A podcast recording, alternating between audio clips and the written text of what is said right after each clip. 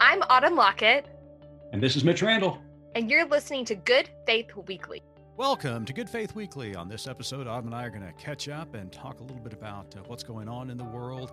And then we've got two very special interviews this week. One is addressing the anti trans bill that the state of Texas passed a few weeks ago.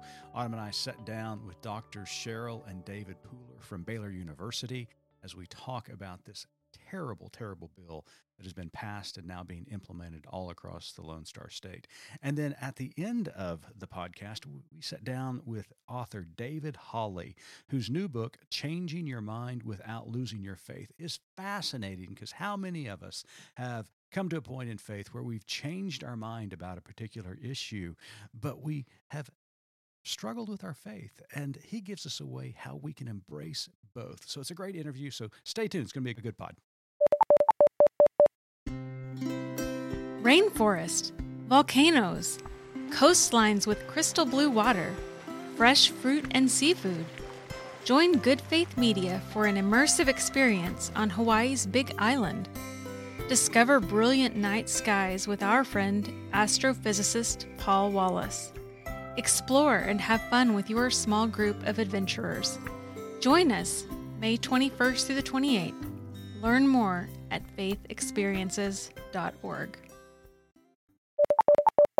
autumn how are things in your neck of the world hey we're going to get snow it's march and we're going to get snow this weekend what's going on We are, I don't know. It's also the tomorrow is the first day of my kids' spring break. So well of um, course if it the, if the weather could get the hint, they could at least play outside. That would be Uh, lovely. Uh, uh, spring break kids outside mother nature no we want to put you No, back inside No. oh goodness uh, well i hope you and your family have a great spring break uh, next week we had two incredible set downs this week uh, with dr Mhm. cheryl and david pooler as well as david hawley and his new book um, so I mean, both of these interviews were dis- were uh, unique and uh, inspiring. What stood out to you? I mean, you are a Texas native, Autumn. So tell us, especially about the Pooler interview and this anti trans bill that the state of Texas has passed and now being implemented. What was your response uh, after our interview? I thought it was really um, it was really interesting to hear people who are experts in the fields of child mental health, of healthy families, of social work, and also are are faith-based people at a faith-based institution. It was interesting to hear them sort of cut just right through all of the fluff of this bill. People asking why, like what's so harmful about you know tra- helping trans kids be who they are, and they just cut right through all of it and said it's politics. It's just politics. And not it's just politics in a way like, oh, it's not going to hurt anyone, but there is no there is nothing good about this. It is not trying to come from a good place. It is just trying to be more polarizing and add more little, you know, tick marks on on sort of the political spectrum. That's all this is. And it's mean. I mean, it is Oh, of course flat mean. Because I mean, we think about these kids and their families, and they've been living their lives. Many of them uh, going through a transition uh, for gender identity quietly and privately, and now all of a sudden, the state of Texas has somehow empowered the rest of the citizens to, if they have suspect, to turn them in and to call them out and to limit physicians who are making uh, health decisions in correlation with these families. Mhm. Uh, you know, not letting them do that. We've already got word across the state of Texas that Children's Hospital has ceased any kind of treatment uh, with trans kids. And we've got an article out uh, this week uh, by uh, somebody from Baylor Social Work where the poolers actually teach. Uh, Kendall Ellis writes this beautiful piece about how to respond to disaster trauma. And Mm. she's talking about everything that's gone in the world for the last you know two years beginning with the pandemic and the social uprising and the insurrection and the presidential election and now we're going right out of a pandemic to a potential you know hopefully not a global war but certainly a european conflict between russia and ukraine and all of this trauma is just just beating us down And so all of these kids have been going through this. And now all of a sudden, instead of the state of Texas and other states similar trying to help their citizens, they're just adding more trauma, more trauma Mm-hmm. onto these people. And it is infuriating. So our interview with the Poolers is just really enlightening. It's inspirational because they give us some tools in how we can help trans people and trans families. So I uh, hope you stay tuned for it. And then our interview with David Hawley. I mean, Autumn, you and I grew up in fundamentalist churches, right? We put the fun in fundamentalism. I don't know how fun it was, but uh, we were certainly fundamentalist.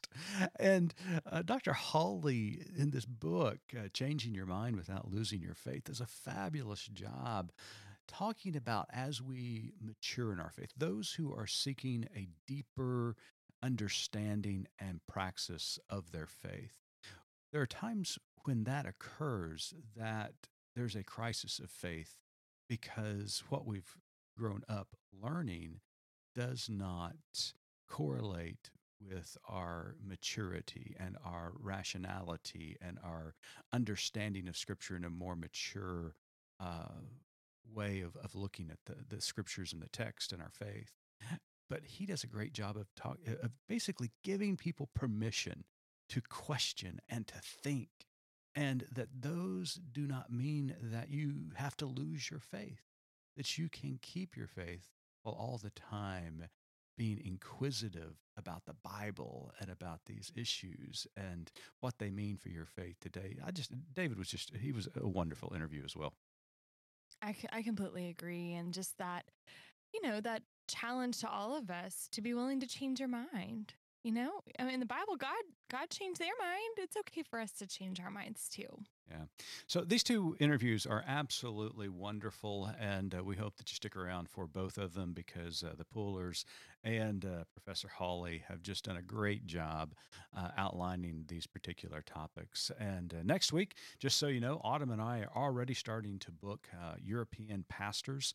We're hoping to talk to Alan Don- Donaldson uh, next week to talk about what the European Baptist Federation is doing in response to the crisis uh, in Ukraine. And then we're also hoping to talk to a pastor uh, in Poland about the refugee. Uh, re- response that, that, that Poland is providing these refugees coming across the border, which is I think stands at almost 2.5 million people now. So, um, so it's going to be a good uh, podcast next week. But until we get there, make certain you tune in and listen to the Poolers and Professor Hawley because they do a great job. Stay tuned. Marvel at Pacific Coast Wells. Wonder in rainforests.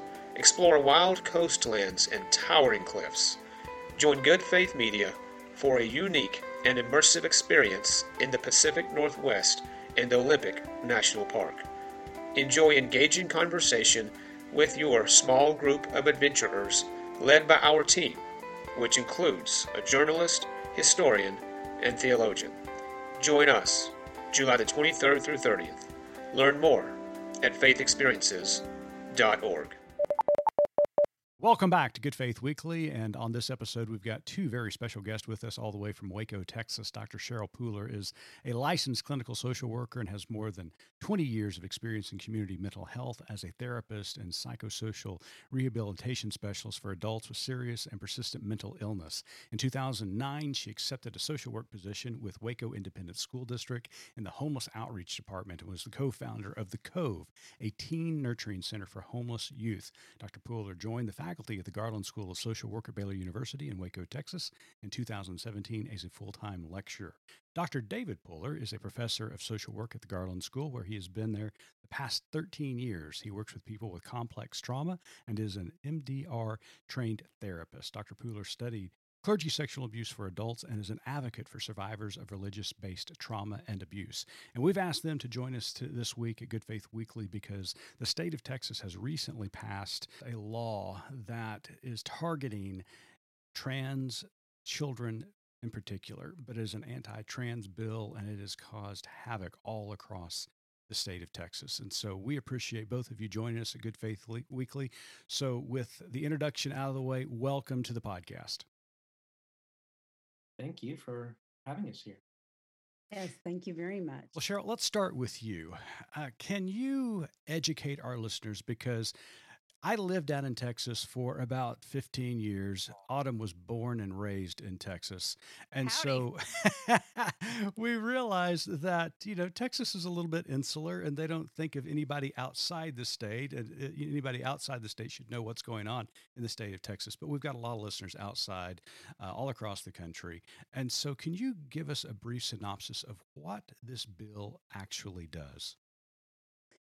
The bill is um, in short, is going to require agencies and professionals and individuals who are mandated reporters to report parents or I'm I'm assuming even medical or educational individuals who acknowledge um, and support trans youth in a way so that if there is a parent who is um, acknowledging their their child's pronoun, or maybe they're changing their birth certificate, or they're uh, selecting hormone therapy. That these are all reasons that could be and would be expected to be reported to Child Protective Services and viewed as child abuse um, against the the trans child.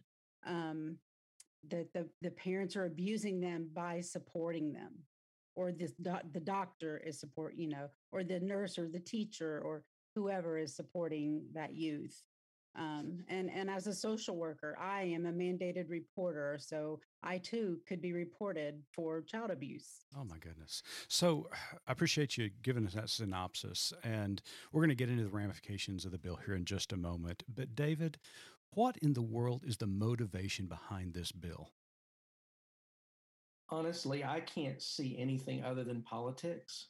Mm. Honestly, um, to sort of drum up support by sort of focusing on a small percentage of the population as sort of the enemy or the problem. And that just deeply disturbs me. So I think it's politics. It's certainly not the actual care and concern for actual people's well-being that clearly mm-hmm. cannot be at the center of this. Yeah. well i appreciate your honesty. Thank you. Yeah. So so cheryl you said that you as a social worker could you know be reported for even am i getting this right? Like even using a child's preferred pronouns you you could be reported for that? My understanding is that the uh, legislation could go to that extreme. I do not know where everything has landed. I don't know that anyone knows exactly where this has fully landed at this time. Um, okay. The proposed legislation was primarily targeting, though, this very vulnerable population. And the um, essence of everything that any of us who are professionals or the parents understood from it is we would be um, reported as abusers. Mm. So, David, what do you see as the ramifications for this bill? Yeah, I think, you know, it's way too early to sort of see where this is going to land, so to speak, as Cheryl's just saying. Um, I think that there's just going to be pushback. I just cannot imagine that this is going to uh, be allowed to move forward because what it would do, I mean, Child Protective Services, child welfare, here in the state of Texas is already burdened mm-hmm. with dealing with child abuse. And then to add something like this in, which goes against what the literature is suggesting are best practices for serving trans youth. Like, does that make sense? It's it's going to mm-hmm. just complicate and frustrate many, many professionals. And I think many, many professionals are going to have to make sort of decisions about their own ethics around do I support the actual law versus what I know to be good and right and what the science is telling me and what for me at least as a social worker what competent competent practice would look like. Competent practice would not be in any way affirming this new, new law that's that the you know governor has put forth Okay. One of the ramifications that we do know of, I think, as of today or yesterday, is that the Children's Hospital across Texas have ceased to provide uh, uh, hormone therapy for uh, transitioning uh, children who have made this decision bet- with their families and physicians. What is star- startling to me is the hypocrisy of those who are advocating for this bill, because on one, in, in one breath, they talk about the importance of parental authority and parental involvement in their children's lives. But then, when it comes to their medical decisions uh, and decisions made between them and their physicians, then they want to get involved and they want to control what parents do and what physicians do. Um, what are you hearing on the ground about how this is affecting transgender people and parents of transgender kids. Cheryl? I um I've recently had two conversations with um, friends who have teenage children who are uh, transitioning right now, and one is in the process of beginning to consider hormone therapy. The other one has not had hormone therapy but did change pronoun, birth certificate, and um, um, pronoun in their name. They changed their name. So, okay. Um, parents, I feel like are are concerned for their child's safety because mm-hmm. bullying is already such a huge. They were already concerned about that, right? It is already, and and now parents would be targeted as well. You mm-hmm. know, um, and and it just is so disheartening that we uh, who claim to value human life, that we are putting people in harm's way. That is, for this legislation to go through and to be carried out is knowledgeably and I mean, it is intentionally putting lives at risk and children and youth who are already vulnerable at, at an even greater risk. It is this it is mind blowing to me. So, Cheryl, as mm-hmm. a therapist and clinician, I mean, these kids and these families have already gone through so much without even being in the spotlight and the, to make the decision that they have made. And what kind of trauma is this putting on these kids and these families when their state government is telling them what their parents are doing to them, in the words of the Attorney General, is child abuse. I can only imagine how confusing and frustrating this would be uh, as a parent. Um, um, I've had to deal with lots of things as a parent. This is not an issue that's ever come up for me personally as a parent. I have walked alongside friends, you know, loved ones, family members, even we have, but it is to get such mixed messages because these uh, these decisions are not made in isolation. They're made with licensed therapists. They're made with doctors. They're made with parents who deeply love their children and we all make decisions that we believe are best for our children. And so here we are trying to make all the right decisions with right professionals doing things for what we believe is right for our child and then this legislation is just kind of turning it upside down. Mm-hmm. It, it has to just be so frustrating and disappointing. And David, and, and terrifying. Yeah, mm-hmm. absolutely. Mm-hmm. And David, it seems like there is now a tendency by state governments who are controlled by primarily conservative politicians to pit citizens against one another in Texas, in Florida, and other states across the country, we're hearing about this le- these legislations that are passed that basically deputizes citizens to tell on other citizens. Um, what what is going on there? You know, uh, in all honesty, I don't think in my lifetime I've ever seen anything like this. But you're, you're right. I mean, it, the, the word there, yeah, it's sort of arming you, you, your mm-hmm average person with the ability to sort of not just level criticism, but something possibly with legal teeth to bite into one another. And I just, I guess what what frustrates me the most is we're making enemies out of our own neighbors mm. and friends and family members, and it does pit people against one another, and it's deeply troubling. I mean, what is the motivation behind it? I don't know. I don't understand why that would be happening. It frustrates me. Um, I, I, my primary emotion is not just frustration, but sadness, mm-hmm. and then mm-hmm. maybe some anger on top of that, where ideally valuing and centering people and their experiences and their needs as important and figuring out ways to help people flourish. And yet we're like picking on a subpopulation, a very small segment of our society, and elevating them and putting the spotlight on them as if they're they're evil or it's bad and these parents are bad for supporting their children. Um, i cannot believe we're here in 2022 i just cannot believe i it. can't either and what is so damning about this particular bill is and you mentioned it a moment ago that it is isolating a small segment of the population my question to those who pass and support this bill why transgender children? Why didn't they go after gay children?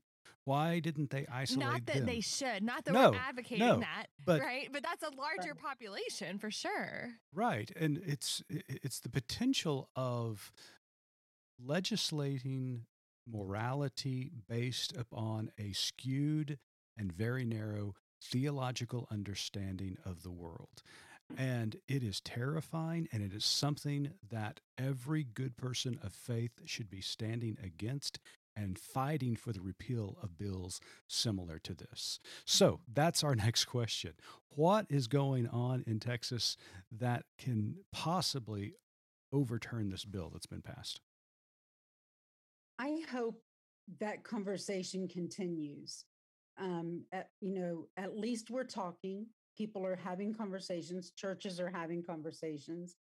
There's research at Baylor University around some of these topics that are um, that's happening, and I school districts are also having to have these conversations. When I was a school social worker, um, trans youth were not an anomaly. They are very much present on every campus.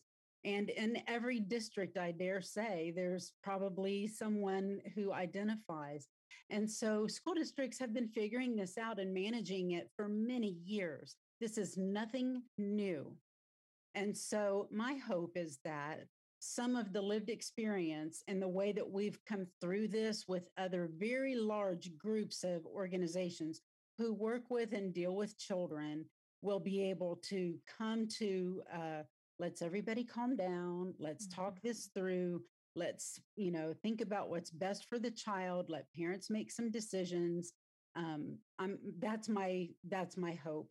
Mm-hmm. and i've seen that happen um in what here in waco in our own school district where um you know we had some you know when the bathroom bill was a big deal at first um, that came up and and and waco isd immediately the the superintendent um, filed a solution that that took care of of all of that it just it is school districts handle this without any issues. I'm not sure why. I agree. Like, why now? What is what is the problem now? Because this Midterms, is not a new midterm elections. Yeah, mm-hmm. that's right. I think so. That's yeah. right. That, so, David, have you heard anything uh, from about the ACLU filing suit on behalf of trans parents and trans kids uh, violation of their constitutional rights?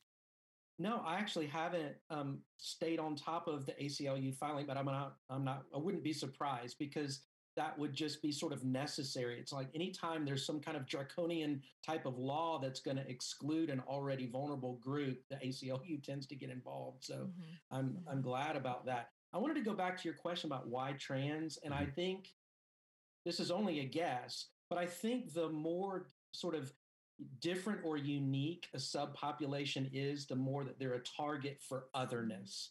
Mm-hmm. And whereas for me as a person of faith, inc- inclusion and welcoming and protecting and making safe places for people is my priority. There are other people who their the way they practice their faith is actually to exclude and marginalize and push out anything that's different or doesn't conform. Mm. And interestingly enough, I think in so many ways, Jesus was confronting Judaism of his day for setting up barriers and boundaries with people. And he was saying, no, you're drawing the line in the wrong place because the fact is, God includes these folks. Mm-hmm. And I mm-hmm. wish we could have more of those kinds of dialogues about who's included, which I think is everyone. And so, I, you know, going back to something much earlier, I think the layers of trauma that are going to be sort of inflicted on already already vulnerable people who already have trauma is profound. I mean, it, this is it's wrong. In fact, I would even say that this new bill would create child abuse instead. Does mm. that make sense? Well, yeah, by, absolutely. By neglecting and spotlighting and demonizing a group of people, there's a whole new layer of trauma for them and their families that should never. It's hard enough already. Yeah. It, it takes so much courage to sort of come out and own, hey, I'm trans, and then for people around them to support them. That's so hard. And then mm-hmm. to add this on top, it's criminal. Absolutely. You know, David, uh, we appreciate uh, any times one of our guests brings in Jesus to the conversation. Uh, we think that's always an important uh, uh, part of this conversation. But you're absolutely right. When Jesus was asked what the most uh, significant commandment there was, he said, Love God and love neighbor. And he did not put any limitations on that love of neighbor. In fact, he tells the story of the Good Samaritan. I can just imagine if he was teaching that lesson on the shores of Lake Travis down in Texas, he would have made the hero of his story a trans kid. And so it would be the yes. parable of the trans kid who was the helper with the Republican politician and the evangelical pastor passing by. So, you know, we're pretty we're vocal about our. Right now, they're throwing rocks. That's right.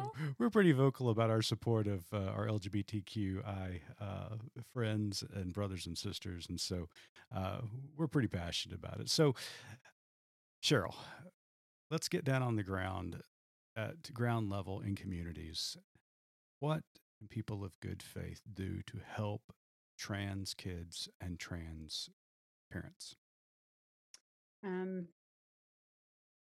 make them your friends, they're your neighbors. Um, if you are identifying as most or a majority, I would believe, of Texans do as the evangelical or the conservative Christian faith, you have an obligation to your neighbor. Your faith obligates you to that. And these are your neighbors. So get to know your neighbors and love your neighbors.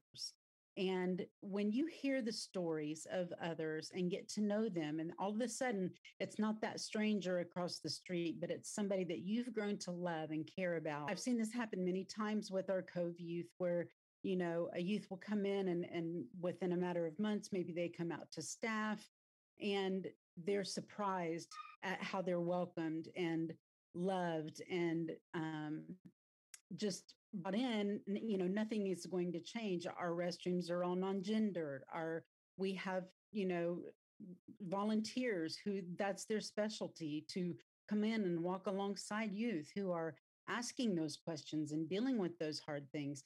And so support them in ways either you know support organizations and places that are providing resources to those youth. Put your money into those organizations because mm-hmm. they need it. They're doing hard work and they need people who are willing to to donate to volunteer to advocate to speak up and speak out um, all of those are things that people can do. If, if I don't have money to write a check, then I have the time to volunteer or I can speak up and use my voice. There's so many ways we can support our youth. That is a great suggestion. David, do you have anything to add? You know, I think there's still a lot of people who need, I'll, I'll just sort of back up one step, which is I think we need to continue to educate ourselves. Mm. Um, I, I think it's time for people to step up and step out and begin to challenge our own thinking about things. I mean, I, in so many ways, you know, Martin Luther King Jr. was calling out the humanity of people and how people who are black were being treated and it sort of finally got to the hearts of white people like wait a second this is wrong i think in the same way this it somebody somewhere has to be saying wait a second maybe i have a conservative view and maybe I don't quite understand this whole transgender thing, but mistreating people in this way, this is not okay. Mm-hmm. So I, I'm just, I think there are ways that ordinary people can just open their minds a little bit and educate themselves. Um, And I do think that's what's so unfortunate about this bill is like when you demonize somebody, it sets up the walls. It's like, good, I don't have to think. I can just focus on them and they're bad. But I, it's time for us to evolve. It's time for us to move beyond that these binaries and it's time to be more inclusive. So I think what Cheryl just said is fantastic for sort of on the ground practical strategies. And I would just invite people to learn more about someone who's trans get to know someone who's trans and learn more about transgender people. Mm-hmm. Well, Dr. Cheryl and Dr. David, thank you so much for being with us today. It was an absolutely delight. We know that you are fighting the good fight down there and spreading an inclusive gospel and just loving people for who they are, for simply who God created them to be. And we immensely appreciate that at Good Faith Media and Good Faith Weekly. And we applaud you. And if there's anything that we can do, uh, we would be glad to help. We have worked with Baylor students and faculty for several years now. And so if we need to come down and do a live broadcast uh, in Waco, let us know. We will get on the road and come down there. But thank you so much for joining us this week. Before we let you go, though, Autumn's got one last question for you. Yes, We'll let you both answer this. Our tagline at Good Faith Media is There's More to Tell. So, as we close out this really important conversation, what is your more to tell? David, why don't you go first? And then Cheryl, you can you can close it up with a benediction for us. Yeah, more to tell. Well, I'm going to sort of broaden the conversation just a little bit. And I would just say there are so many ideas of how to proceed in life and sort of what's right and wrong that come out of our religious spaces. Mm-hmm. And I think there's an enormous amount of harm done in religious spaces. And what I, I think I would just ask and invite listeners is just, just to be mindful, pay more attention, start trusting your intuition, start speaking up. The fact is, I actually think we need more dissenters um, uh, in our churches and on our faith communities. And I don't mean sort of radical rebels tearing the place to pieces, but I mean just people questioning, saying, is this really okay? Mm-hmm. You know, mm. I, I think that might have hurt them. Or when you said that from the pulpit, that that kind of I don't know. There's something not okay. I mean, I, I guess that's my invitation. There's mm always more to tell um, about um, just challenges in religious spaces and places around hurt, but that gives us then the opportunity to talk about healing. And I think this conversation about transgender youth um, sits right at the, in the center of that. And I would just invite more of this. So I really appreciate you all for centering this and making this a priority for this interview. Well said, David. Thank you. Um, my answer to that question is a little slightly different take just because I love the history of the church and the history of our profession in social work. And this is just such an opportunity for the church right now to step up and be a part of healing and speaking up and advocating. And I'm looking forward to doing some research through Baylor with C3I on looking at what is the attitude of the church towards homeless youth. Um, we know that 150 years ago, um, homeless youth were treated very poorly, um, looked at very poorly, and the church did not do their due diligence um, in protecting them and making sure that they um, were treated as God's creation and God's children. And so, how far have we evolved as a church around that? Let's look at that and see. Um, at the Cove, many, many churches want to jump in and volunteer and help. And sometimes help isn't the help that our youth need because they have to have help that is not judgmental, not harsh, very welcoming, very open, um, and and also very understanding and willing to just walk alongside. And so my um, that would be my contribution as a benediction would be this is an opportunity for the church. And so let's take a look at where we are in the body of Christ. Uh, you know, who are we and and how do we value youth in this mm. in this um, in this frame. Beautiful. If you are a student looking to explore the world of social work, or you have a family member who's exploring getting into social work, Because of what you have just heard, you need to check out Garland School of Social Work at Baylor University. These two professors and lecturers are outstanding, and they are part of a great faculty down there at Garland uh, Baylor University, and I would just I wholeheartedly endorse the school and what they're doing down there uh, with Dean Singletary. It's just absolutely great. So, uh, well done. Thank you so much for joining us this week, uh, Dr. Cheryl Pooler, Dr. David Pooler. You are the best. Keep up the good fight. Thank you so much. Great to be here. And we want you to stay tuned because we'll have a, another guest uh, in our third segment for this week at Good Faith Weekly. And it's going to be a good interview. So stay tuned. Check out Good Faith Reads, a short podcast from Good Faith Media about our books. Conversations with our book authors, tips on writing a book, unique angles on good faith and book publishing. We've got dozens and dozens of episodes. Good Faith Reads. We release two new episodes each month. Learn more at goodfaithmedia.org. Welcome back to Good Faith Weekly. And on this episode, we've got a very special guest with us, all the way from Round Rock, Texas. David Hawley taught philosophy for over 40 years in Kansas, Arizona, and Mississippi. His books include Meaning and Mystery What It Means to Believe in God, and he has published numerous articles in professional journals on topics in philosophy and religion and ethics. David and Joyce are members of Peace of Christ Church in Round Rock.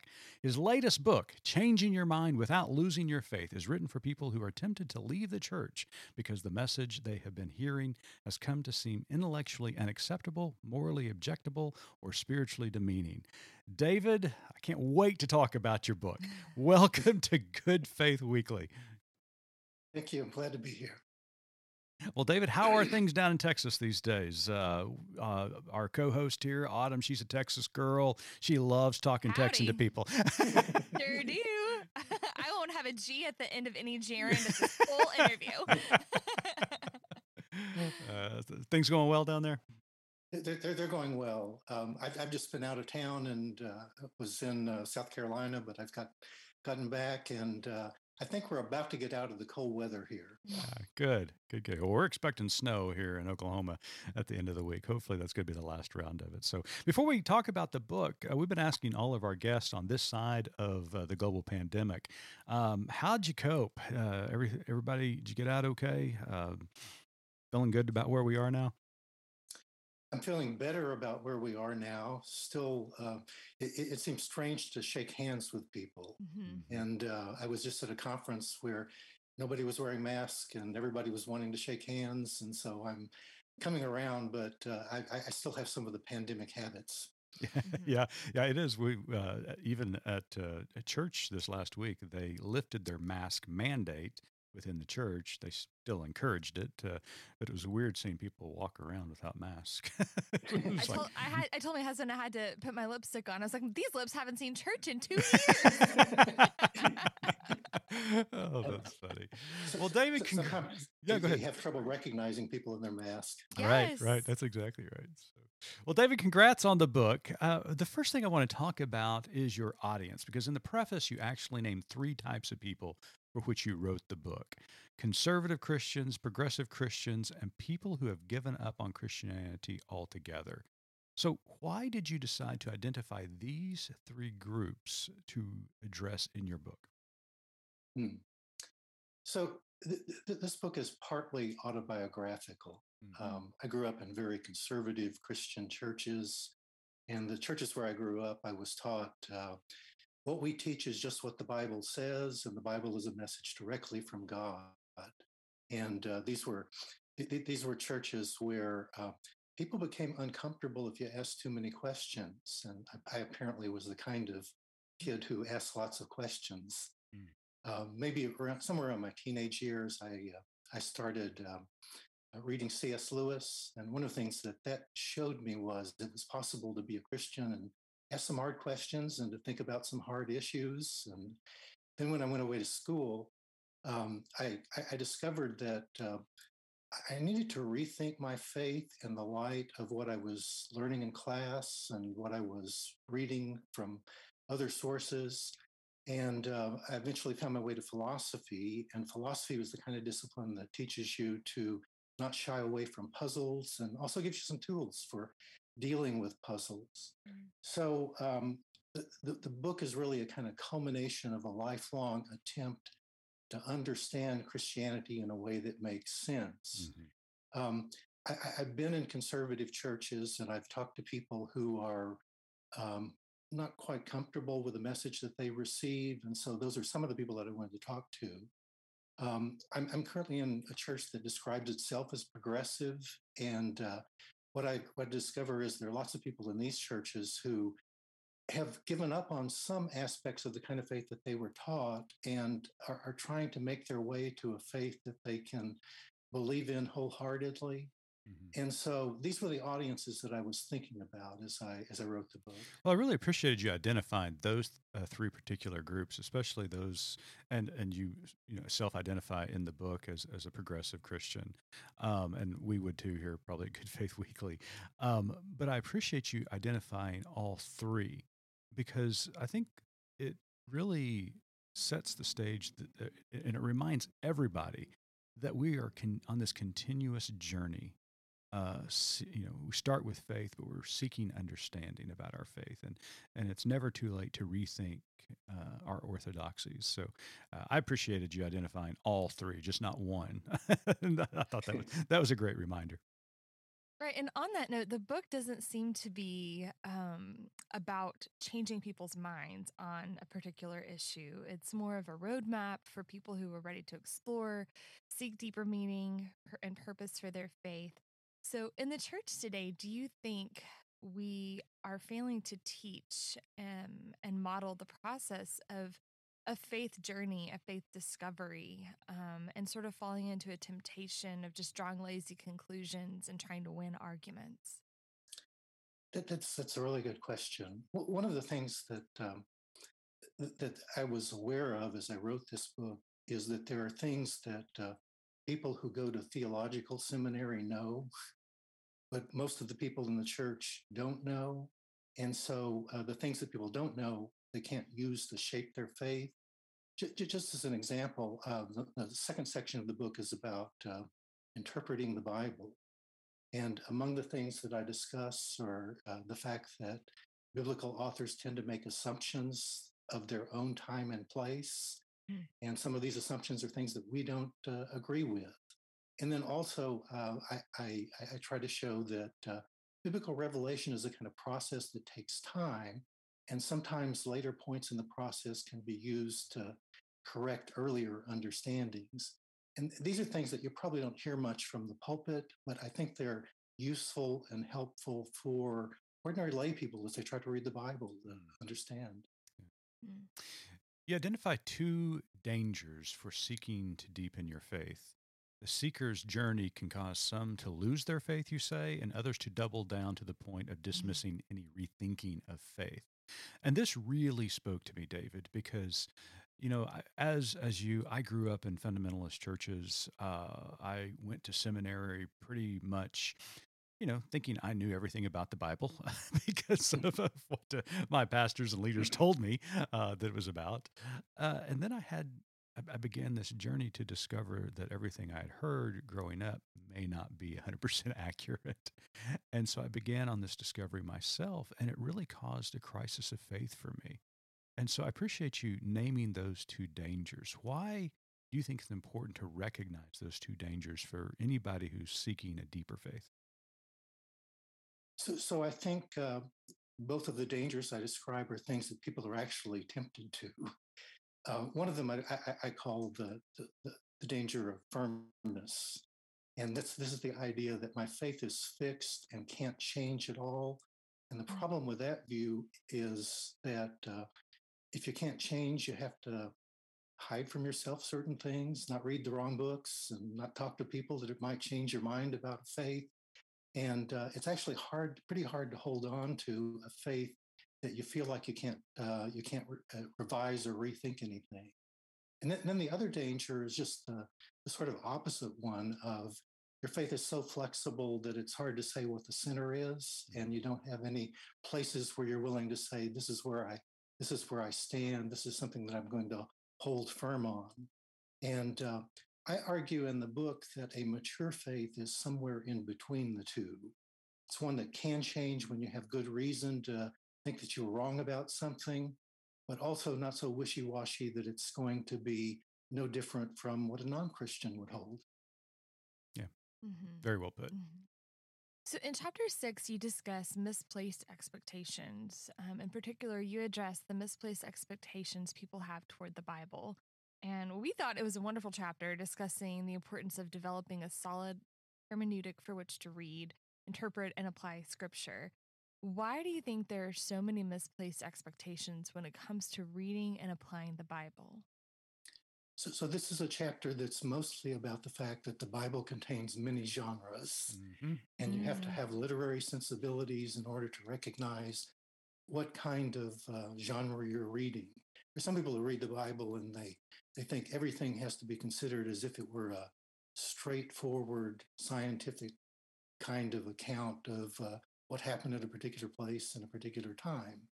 And uh, uh, I, I, think that what you really need is some literary sensibilities to recognize that sometimes the Bible uses things like fiction or parables to communicate. Sometimes it uses poetry.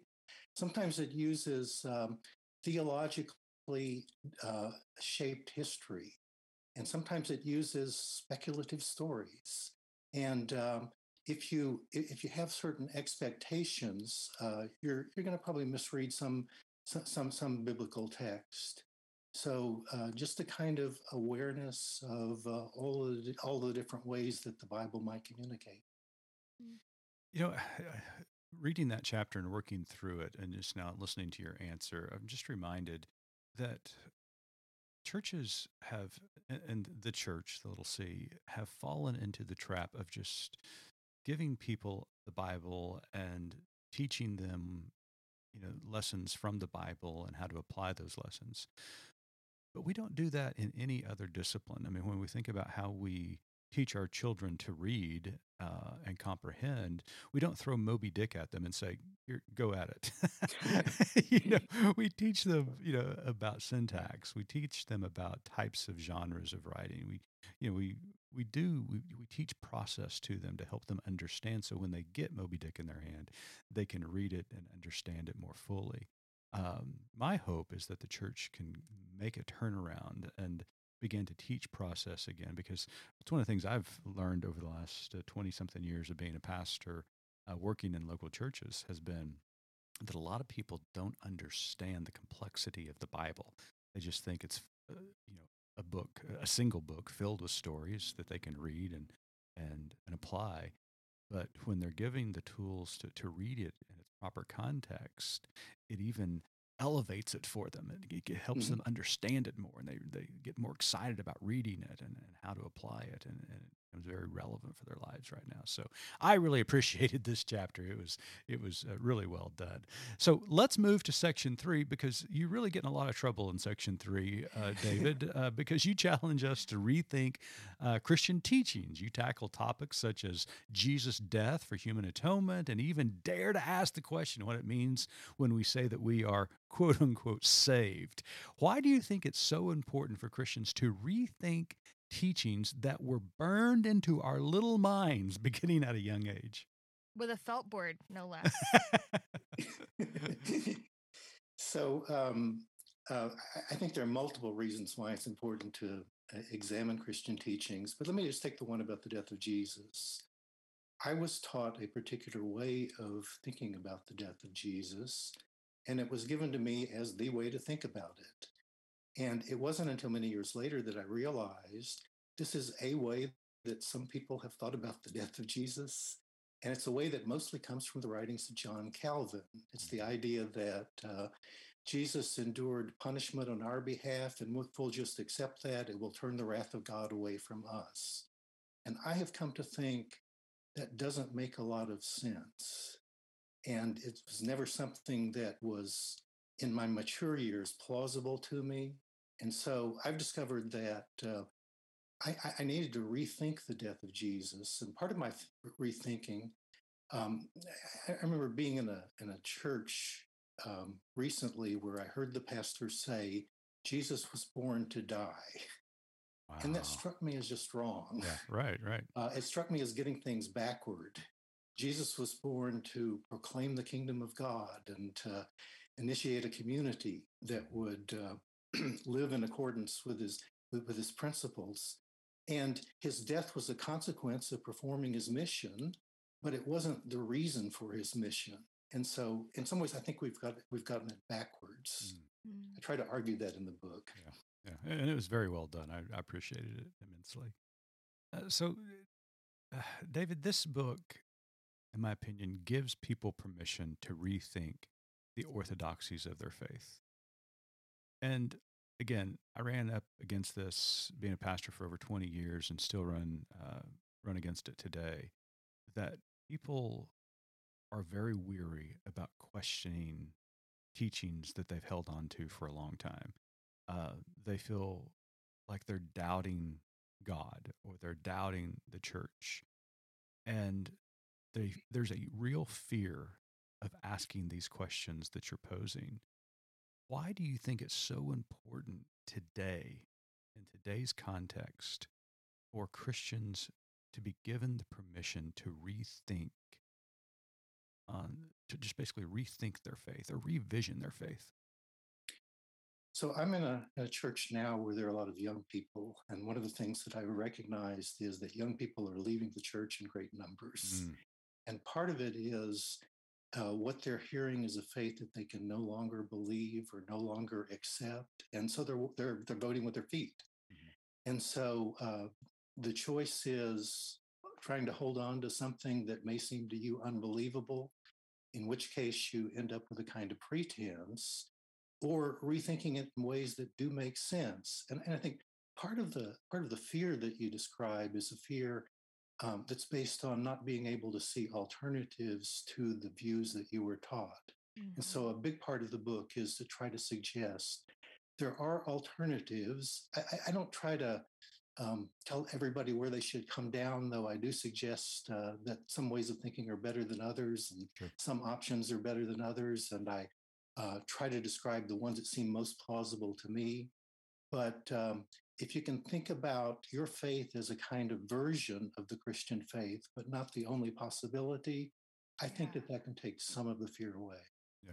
Absolutely. I think that's so true. And giving permission for that because I think I also you you and, and Mitch have both confessed to growing up in fundamentalist places, which were great places to grow up, sure. right? Solid foundation, like learn to love Jesus and they truly taught me who who Jesus was.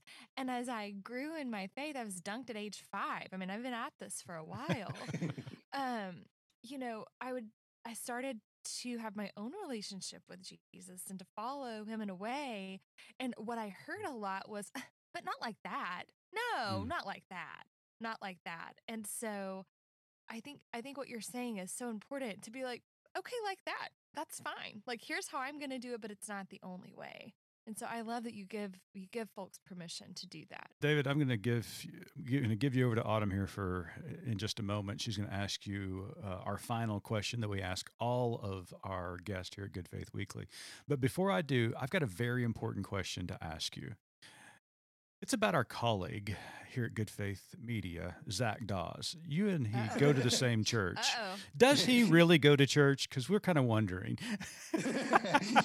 well, well, right now, really going to, to church is uh, difficult to define since our church services are mostly still on Zoom. Uh huh. Right. Okay. And uh, we meet uh, in, in, in person uh, um, once a month mostly. Uh huh. Uh, so uh, I, I, can't I can't verify all of Zach's attendance. Can you at least verify that his name pops up in the chat room every now and again? Because I, I, I, will say that uh, Zach is now our church um, treasurer, uh-huh. and uh, so I, I, work with him on a committee, and uh, he's he shows up for that. That's great. we love Zach Dawes. He we yeah, poke we fun at him a lot, but he is such a, a, wonderful human being and just a great asset to our program. So I'm so glad that he connected us and that we got to learn more about your book. Changing your mind without losing your faith. But before we let you go, David, uh, Autumn's got one last question for you. Yes, our tagline at Good Faith Media is There's More to Tell. So, in light of our conversation and your book, uh, what is your more to tell? I, I, I, guess what I'd say is that um, um, developing a faith is not something that you finish at a particular point in time. Even, you know, even if you write a book on it, and even if you say what you think on that, it's a kind of continuing process, and it's something that uh, takes your whole uh, your whole life. And uh, it's it's important, I think, to be open to learning new things and to be willing to consider possibilities that you haven't considered. And even though I'm uh, retired and set in my ways, I mm. still discover things that I hadn't thought about before, and uh, it stimulates me. And uh, I, I, hope the book uh, stimulates people to continue thinking about their faith, um, and uh, that it, that uh, it, it's not just uh, the thought that I've given them the final answers to everything, but there's something that they can do, and it's also um, something that they can um, not think about just individually, but uh, as part of a community and the realization that the Christian church uh, as, a, as a whole has uh, a need to rethink the faith in ways that make sense to people. Mm. I love that. Well said, sir. David Hawley, his latest book, Changing Your Mind Without Losing Your Faith, is out right now. You can pick it up wherever you purchase books, and it is a wonderful read. I wholly endorse, entirely and wholeheartedly endorse it. Uh, it's wonderful, and so you want to, as you turn off this podcast, uh, go to Amazon or Barnes and Noble or whoever and purchase the book uh, because it is it's a great read, one you'll want on your shelf. Shelf. David, thanks so much for joining us at Good Faith Weekly. Thank you. I've enjoyed it. Good. Ladies and gentlemen, thank you so much for joining us each and every week. Autumn and I will be back next week uh, with another uh, wonderful guest. And until then, keep living good faith.